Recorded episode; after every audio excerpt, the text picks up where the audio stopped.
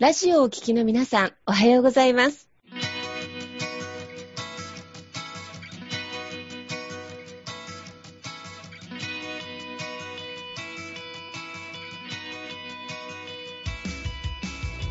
FM 那覇より毎週日曜日9時30分からお届けしております。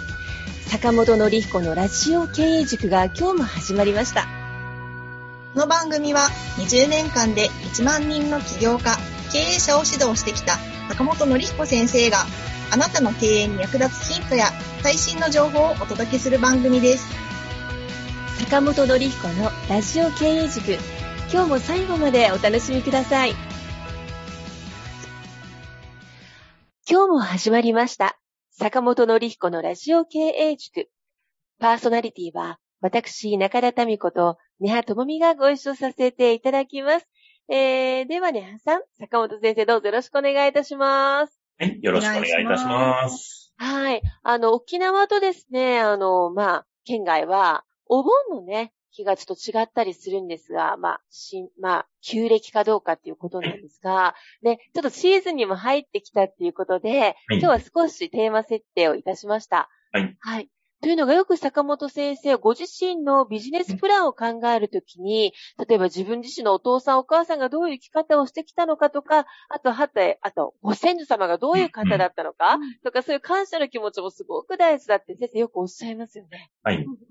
その辺をね、あの、ご先祖様を大事にすることとビジネス、あの、その辺をね、今日しっかりお聞かせいただこうと思います。よろしくお願いいたします。はい。よろしくお願いいたします。はいはい。で、今日はですね、まあ、なぜご先祖様を大切にする経営者は成功するのかっていうことでね、お話ししたいなと思うんですけれども、よくね、あの経営者の方がなんかよくお墓参りに行ったりとか、ね、ご先祖様を大事にしたり、あとまあ家庭図をね、作る経営者さんもいたりとかってするんですけれど、やっぱりね、あの僕もいろんな経営者さんとか起業家さん見てて、その自分のルーツをね、大切にしてる方っていうのはやっぱりね、すごく会社としてもまあ成長したりとか、長くあと会社を続けていらっしゃる方っていうのはこれ非常に多いので、まあ今日はね、あの、まあ一見するとね、そのご先祖様とね、あの、自分の会社ってなんか全然違うように思うかもしれないんですけども、なぜこれがね、関係してるのかっていうところをね、まあこのお盆近い時期になっておりますんで、今日はお話できたらなというふうに思っております。はい、お願いします。はい。まあ、ご先祖様、まあ、自分のルーツですね。はい。で、これが、まあ、なぜ自分の、まあ、仕事に関係してくるかっていうところなんですけれども、ええまあ、会社って結局、まあ、まあ、経営者が意思決定をして、どういう方向に進めていくのかっていうのを、まあ、やっていくんですけれども、うんうん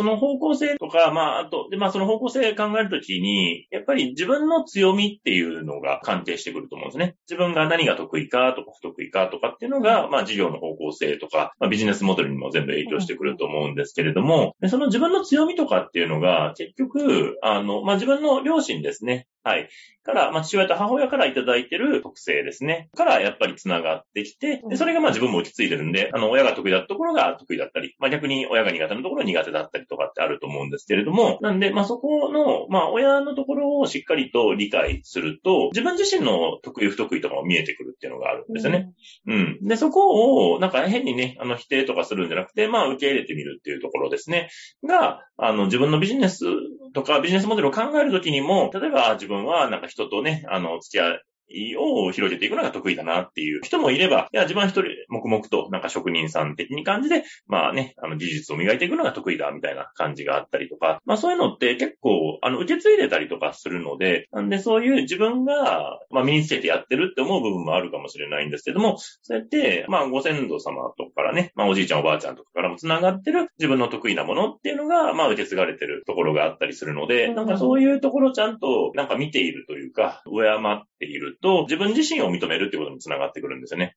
うーん。なんで、まあそういう、まあいろんな経営者さん、ね、あの、しっかりしてる経営者さんっていうのは、やっぱその自分の受け継いでるものですね。その、ご両親とかおじいちゃんおばあちゃん、もっとその上の方から受け継いでるものを、まあしっかり大事にしていこうという形にするので、まあご先祖様を大切にする、まあ傾向があるっていうところですかね。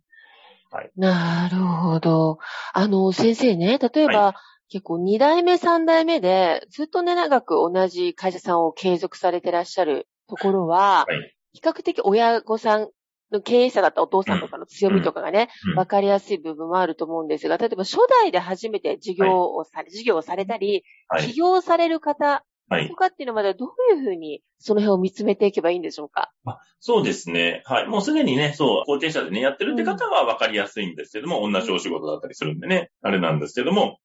まあ、これからね、事業ね、あの、自分が初代立ち上げたとか、ね、まあ、創業でね、今仕事やってるっていうような方ですね。で、で、で、そういう方も、あの、直接的に同じ仕事やってるかどうかはちょっとまた別なんですよね。これよく言うんですけど、ビジネスモデルはやっぱ時代によって変わります。はい。ね、だからまあ、例えばね、30年前に流行ったモデルと、今のモデルってやっぱ違ったりとかしますんで、自分のね、親世代が活躍した時代とね、あうんの仕事のやり方とか内容も変わったりするんですが、ただ、その時に僕よく言うのが、その抽象度上げましょうねって言うんですが、その方の、だからまあ、思いとかですね、親御さんの思いとか、どんな思いで仕事やってたのかとか、あと、その仕事のやり方は違うかもしれないけど、例えば、うちの父親とかも、やっぱ人付き合いはすごい得意な方、人だったんですよね。得意っていうか、まあ人付き合いすごい多い人で、仕事はサラリーマンやってたんですよね。うんで、工業系というか、あの、製鉄所で働いてましたんで、もういわゆる技術系の、まあね、工場の作業員でずっと働いてたんですけども、まあ、あの、まあ地域のね、地域活動とかで、まあ地域の取りまとめ役とか、ね、自治会長とかをずっとやってたりとかしてたので、はい。なんで、まあそういう人をまとめていくみたいなのは、すごい自然にやってた人だったんですね。だから、で、仕事としては僕今やってるのはね、僕はの場合はまあ今、経営塾っていう形でメインでやってますけれども、ただやっぱそういう人をまとめていくみたいなのは、やっぱ父親をまあ見てたというか通じる部分があるなっていうところなので、まあ今、僕は経営塾っていうジャンルは違うけども、まあ人をね、取りまとめてやってるみたいなところがあるみたいな、そんな感じですかね。あ、だからこの先生の取りまとめたり、まあね、あの、人脈を作られたりっていうのは、はいお父様の DNA が大きかったっていうことでしょうかね。それはすごいあるなと思いますう。んで、子供の時からやっぱ父親がね、まあ PTA の会長とかをずっと僕は小中高とずっとやってて、うん、ああ、でそうなんですね。そう、だ僕が上がるのに合わせて父親もずっと会長やったんで、素晴らしい。ははい。ああいうのって、まあ一回やっちゃうとね、なんかだんだん頼まれちゃうみたいな感じなんですけど、で、それに合わせて、その、うちの父親は、その、まあ和歌山の、まあ地元の、うんあの、あの和歌山のソフトボールの協会があったんですけど、まあそこうんの、まあ審判をやってて、へで、でまあー。ソフトボール協会の、まあ会長とかもやってたんですね、ずっと。うんうん。だから、そういう、もう人の取りまとめみたいなのは、まあ常に、まあやってた人だったので、うん。なるほどそういうのをやっぱ自然に子供の時から見てたので、あ自分も、ジャンルはだから違うんですね。ジャンルは違うんですけど、私も今そういう取りまとめ、会のこういうね、うんうんコミュニティの取りまとめみたいなのをやってるっていうのは、そういうところにあるのかなと思います。なるほど。何気に子供時代って意識はしてないけれども、そういう親御さんの動き？うん。意外と見て勉強してるもんなんでしょうか？そういうのって。そうですね。やっぱ無意識にそういうのって学んでるというか、ね、やっぱ近くにいるので、だからうちの父親も、休みの日って僕、父親と遊んだことはほぼなくて、ええもう、休みの日になるとどっか、もう何かの会議があるんですよ。何かの会議が。何かの会議に必ず行ってるので、で、うちの父は3交代で働いてたんですけど、うんね、まあ当時が週休2日だったんですよ。もう絶対休みの日いないし、まあ3交代でも、ね、帰ってきてからまた出かけたりとかもしてましたし、なんかもうとにかくだから、あの、家にはいなかったですよね。なるほど。アクティブなお父さんだったんですね。そうですね。うんいや、もう本当にね、外に出てる方が多かったですし、ね、カレンダー見ても予定がもうびっしり、あの、書いてましたから、はい。だそういうのをやっぱ見てるので、まあなんでね、僕も今予定がカレンダー下がってるなと思うんですけど、なんで、まあそういうのはね、やっぱり親の素質っていうのを受け継いでるなって。で、で、それが、えーやっぱりそのおじいちゃんとかもなんかそんな感じだったらしいええじいちゃんまではどういう感じでいらっしゃったんですか？ああの、おじいちゃんは、まあ、そのお寺の世話役とかをやっぱりやってたみたいなんで、その地元の地域のお寺のお世話役みたいなのをやったので、なんでやっぱりそういう地域の人の、あの、お世話みたいなのはやっぱずっとやってたっていう話だったので、そういうのって、まあね、おじいちゃんからうちの父親に来て、で、で、うちの父親もまあ最後はね、もう本当自治会長とかもやったんで、まあうんうん本当お寺のお世話とかをすごいやってたんですけど、ううんん地域の名士ですね。まあそうですね。そんな感じではやっぱり、名士っていうね、ほどじゃないかもしれない。まあでも本当地域の人のお世話はすごいやってる人だったのうんで、だそういうのが強い人だなと思って、で、それが、ね、僕も子供の時別にそんな父親みたいになりたいって思ってたわけじゃないんですけど、やっぱりなんか無意識にそういうのって受け継いでるなっていう形がすすごいするので、はい。まあ今はね、僕の場合はまあ僕の会で、まあさせていただいてますけれども、うん。うん、やってるみたいな感じですかね。なんか、ネハさんそうやって聞くと血の流れってすごくドラマチックに思いません、思いました。やっぱね、なんかちっちゃい頃とかって、うん。あの、まあ、いわゆる顔が似てるねとか、うんうん。あ、の、見た目、なんか、あ、お父さんにだね、お母さんにだね、とか、いう似てるっていう部分は、あの、まあ、みんな誰しも言われるところかなと思ったんですけど、うんうん。やっぱその受け継いでる部分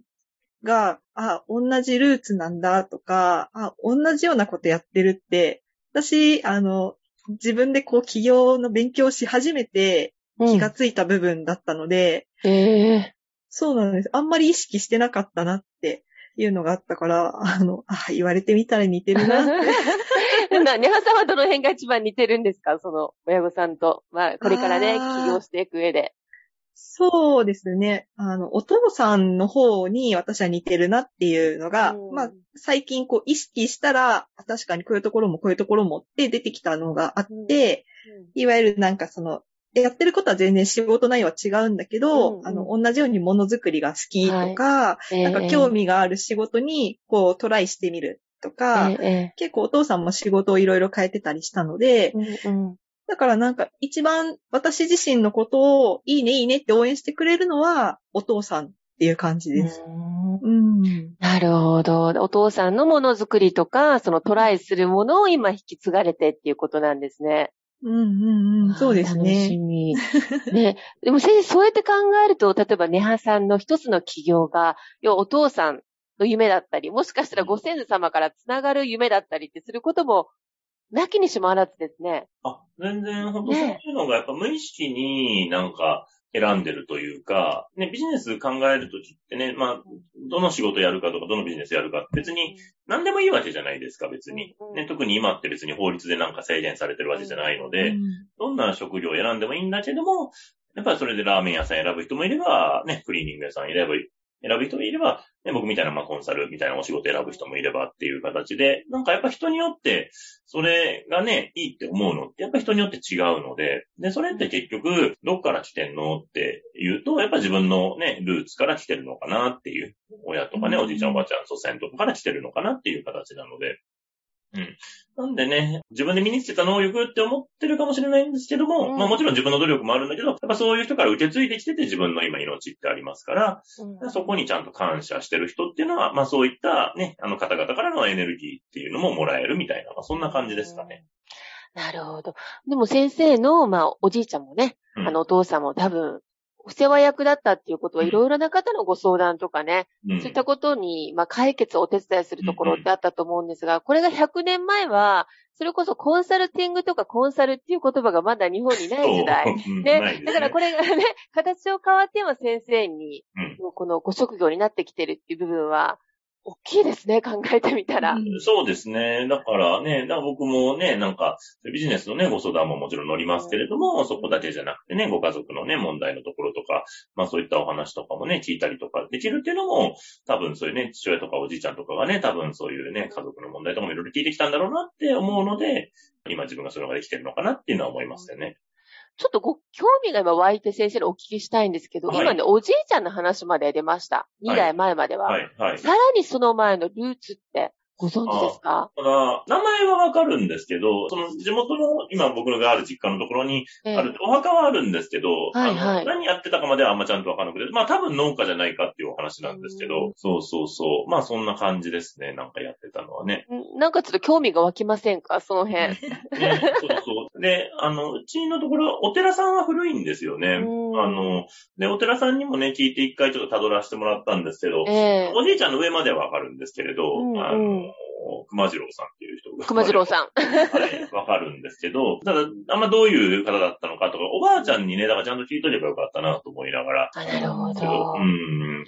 なんか例えばこのお盆の時期って、それこそ、沖縄はすごく人が集まるんですね。もちろん今回コロナの関係があるのでね、うんちょっとここ最近は集まりづらいんですが、もう多いご家庭だと20名ぐらい集まったりするんですようん。お仏壇の前にね。うんうんその時に3世代、4世代ってなった時に、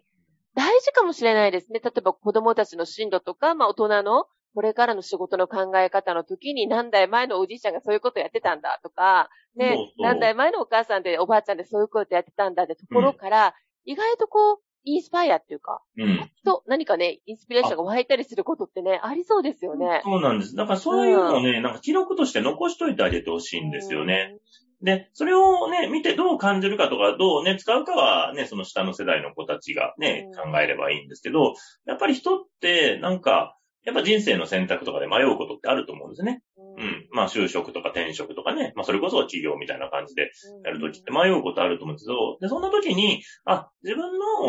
ご先祖さんはこんな仕事やってたんだなとか、うんあ、その人たちはこんな思いでやってたんだなとかが、なんかちょっとでもね、ヒントがあると、うんなんか自分のやりたいことを考えるね、ヒントにもなる可能性があるんですよね。ううんん。そう。だから、で、今ってね、残すのって、まあ、それこそ動画でね、撮って押してもらってもいいでしょうし、ね、喋ってるのをね、撮ってもらってもいいでしょうし、ね、なんかちょっと文章にね、書いてまとめてもらってもいいかもしれないし、なんかそういうのをね、やっぱね、あの、つ、下の世代の子たちのために残しといてあげてほしいなっていう感じですかね。なるほど。なんかいわゆる、まあ、かっこよく、今時の言葉でいくと、ファミリーヒストリーとか、ファミリーツリーっていう部分ですよね。い。や、あれめちゃくちゃ大事なんですよね、うん。やっぱりね。で、で、人って、その、自信持ってやるとかってね、自信って言いますけど、ただ、やっぱりね、自分一人の、自分の一世代の努力だけの自信ってやっぱり限界あるよなと思って。確かに。うん。うんでもやっぱり、あ、そっか、お父さんお母さんとか、おじいちゃんおばあちゃんがこんな人だったんだっていうので、まあ、いいも悪いもね、いろいろあるかもしれないんですけど、でもそういうのを知ることで、なんか自信になるって子って、やっぱすごく多いので、で、で意外と、その、欧米とかでもね、なんか核家族って個人主義って言ってますけど、うん意外とちゃんとした、あの、ところはやっぱ家を大事にしてるんですよね。うん。うん。だからやっぱり家柄ってね、まあ、あのね、よく取る部分もあればね、あれかもしれないですけど、でも、そんな別に名門とかじゃなくても、うんうん自分の、そういうご先祖さんがどんなことしてたのかっていうね。で、うんねで、で、その人たちが一人でもいなかったら、今の自分は存在してないわけですよね。確かに。そう。ねえ、命や思いを引き継ぎながら今の私がいるってことですよね。そうそう。で、うんそういうところをちゃんと大事にしてる人は、やっぱりね、芯が強いんですよ。うん。うん。根っこの部分でのその自信みたいな、目に見えない自信みたいなのが出てくるんで、うん。なんでそれを、やっぱり、特にね、経営者の方とか、ね、自分でやっていく方は、やっぱそういう根っこの強さってすごく大事になるので、うんうんやっぱそこを大事にしてる人は、やっぱり成功しやすいっていうのがありますよね。うん。なんかこう、例えば、マネハンさんだったらね、これからお仕事を起こされたりとか、でもそれって、なんか今お話を聞いてると、一代のみのことではなくて、お父さんの夢だったり、二代前の誰かがね、あの、達成できなかった夢だったりっていうのを、今ここの令和の時代で、こう、現実化していくっていうか、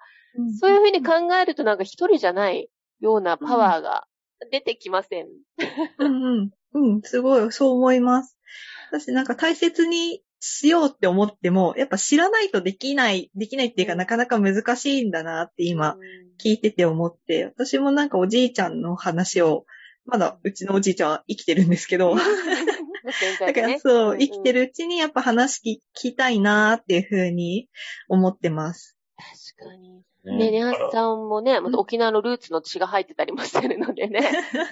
そうですね。だから、ね沖、それこそなんか沖縄のおじいちゃんが、なんか自分史みたいなのをちょっと残してて、うんそれを、いつぐらいかな？ちょっと前に読んだんですよ。うん。なんかもう、あの、殴り書きみたいな感じだったんですけど、うん。自分は幼少期、なんかまあ戦争がこんなことがあって、ってどんな体験をして、えええで、そのうちになんか自分は結婚して子供が生まれて、どんな気持ちだったっていうのを、なんかざーっと A4 の紙に2枚ぐえらいえ。書いたやつがあって、なんかそれを読んでから、あ、なんかこれちゃんとおじいちゃんに話聞きに行きたいなってうん。思って、ただまあちょっとコロナがあったから、うんまだ行けてないっていうのがあるんですけど、うんうんちょっともうちょっと落ち着いたらちゃんとお話を聞きに行きたいなって思ってたところでした。あー話聞きに行く。でも、そこの、もしおじいちゃんとね、会って、そのおじいちゃんので自分史で触れたときに、なんかまた次つながるじ、ね、ビジネス計画とか、ね、あの人生計画につながってくるもの結構ありそうですね、先生。そうなんです。で、そこって感性のとこになってくるんで、別になんかね、直接的に同じ仕事してるとかじゃないかもしれないけど、あうん、なんかそんな風に感じてたんだとか、そんな思いでやったんだとかがね、知れると、自分の仕事とか考えるときも、あ、なんかもしかしたらこっちの方向なのかなってね、その、インスピレーションがより働くようになってくるんですよね。うん、なんで、そこをね、ぜひ聞いてほしいと思います。で、ね、おじいちゃんにぜひね、おじいちゃんのお父さん、おお母さんでおじいちゃんぐらいまで聞いてもらえると、ネハさんから見ると5代のぼ遡れるんで、5代登ると、そう、いろんなことがね、また見えてくる、きますから、そういうのをおじいちゃんが元気なうちになんか聞いていくっていうところで、それをね、残しといてあげると。で、それがまたね、なんか次の世代、ね、ハさんのね、下の世代の子たちに、またいい影響をね、与えたりとかっていうのがあったりしますんで、うん、ぜひ聞いてあげてほしいなと思いますね、なんかね。わ、うん、かりました。でもなんか素敵ですね。自分史を残されてるおじいちゃんってね、うん、あの、意外とまたこの子供や孫の新しい人生の気づきになったり、それこそ起業したり事業をされたいっていう方の、ちょっとこうまたヒントになったりっていうことで、うん、記録することも聞くことも両方大事なことですね、先生、そうやって考えると。いや、ほんと大事だと思いますね。なんで、やっぱりそういう、で、今ほんとね、手軽にね、動画とかでも撮れますからね。あの、書くのがね、苦手な方はね、話してもらって、無意識音声で撮っといてもいいでしょうし、ね、でもそういうお話が、本当にね、自分の子供とかね、孫の世代にまた、あの、役立ってくるっていうか、まあ、それをどうね、あの、使うかは、まあ、その子たち次第だと思うんですけれども、なんかそういうこのね、なんか一つ、本当迷った時のね、考えるヒントになるなと思うんで、ちょっとしてあげてほしいなと思いますよね。ありがとうございます。迷った時のヒント探しや、そのね、受け継いできた強みが新しいね、事業計画や、あの、ビジネスプランにつながることもあるということで、まあ、このお盆のこの時期、ご家族集まられたりね、最近はオンラインお盆もあるそうなのでね、ちょっとね、あの、お父さんお母さんの思いとか、あとは、あの、したかったこととか、あとはね、もう何代も前のおじいちゃんおばあちゃんの話はこういった人だったよ、なんていうことをね、聞くのもね、今回もしかしたら、大事なことかもしれないですね。はい。はい。お時間あっという間でしたが、はい。ニハさん、坂本先生、どうもありがとうございました。ありがとうございました。ありがとうございました。